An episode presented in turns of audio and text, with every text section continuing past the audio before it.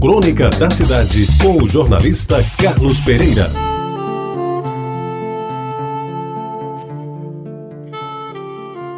Amigos ouvintes da Retabajara, dizia-se que João Pessoa, à época, era a cidade do Nordeste que tinha o maior número de cinemas. Em verdade, aqui havia cinemas em todos os bairros no começo dos anos 50 do século passado. Cruz das Armas tinha o Bela Vista, na praça do mesmo nome, e o Glória na avenida. No centro estavam o Plaza, o Rex, o Brasil e o Filipeia.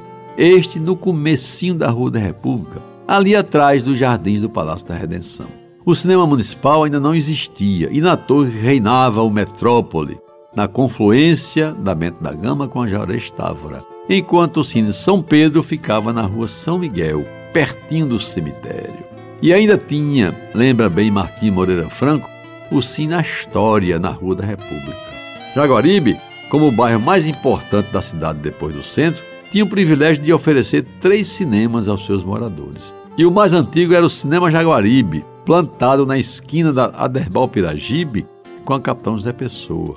Leva Peragibe era a antiga Veracruz, como se sabe. O Cine São José ficava na Floriano Peixoto, pertinho da Coremas, e o Santo Antônio, montado pelos frades do Rosário, na esquina da Vasta da Gama com a 1 de Maio, onde hoje funciona aquela Casa da Cidadania. E, amigos ouvintes, eram três casas exibidoras tão prestigiadas que, às vezes, o lançamento de novos filmes era feito no centro e em Jaguaribe, principalmente quando o Santo Antônio foi inaugurado, trazendo como grande novidade o som chamado estereofônico e possantes ventiladores e exaustores para diminuir o calor.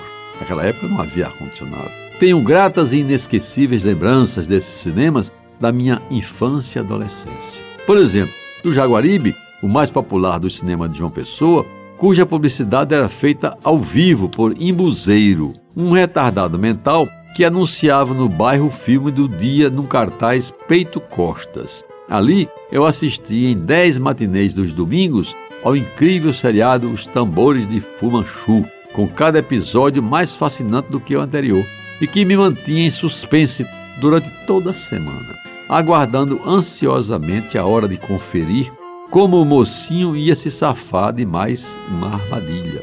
No São José, lembro do medo que de mim se apossou ao assistir certa vez um filme cujo título era O Castelo Mal Assombrado, ou coisa que o valha, que me fez ir embora antes do final e sair o coração na boca, arrependido de ter desobedecido a minha mãe, que me advertira de não assistir aquele filme de terror explícito.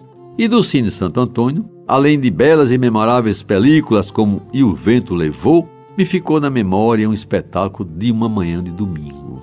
O cinema estava lotado, principalmente de jovens, que de toda a cidade tinham acorrido àquela casa não para ver um filme qualquer. Foram ver, sabe o quê? Assistir a um show de Calbi Peixoto. Primeira vez que o cantor, hoje com 80 anos, naquela época no auge, esteve em João Pessoa. E que após o recital quase não sai inteiro do cinema. Foi preciso a intervenção da polícia para evitar que as mocinhas arrancassem os pedaços do cantor. Amigos ouvintes, são recordações de outros tempos. Tempos em que a gente ia ao cinema para ver os filmes, namorar e se elevar com as películas e com as companhias femininas. E não para comer pipoca, tomar Coca-Cola e falar até alto ao telefone celular, desrespeitando os espectadores, como nos dias de hoje.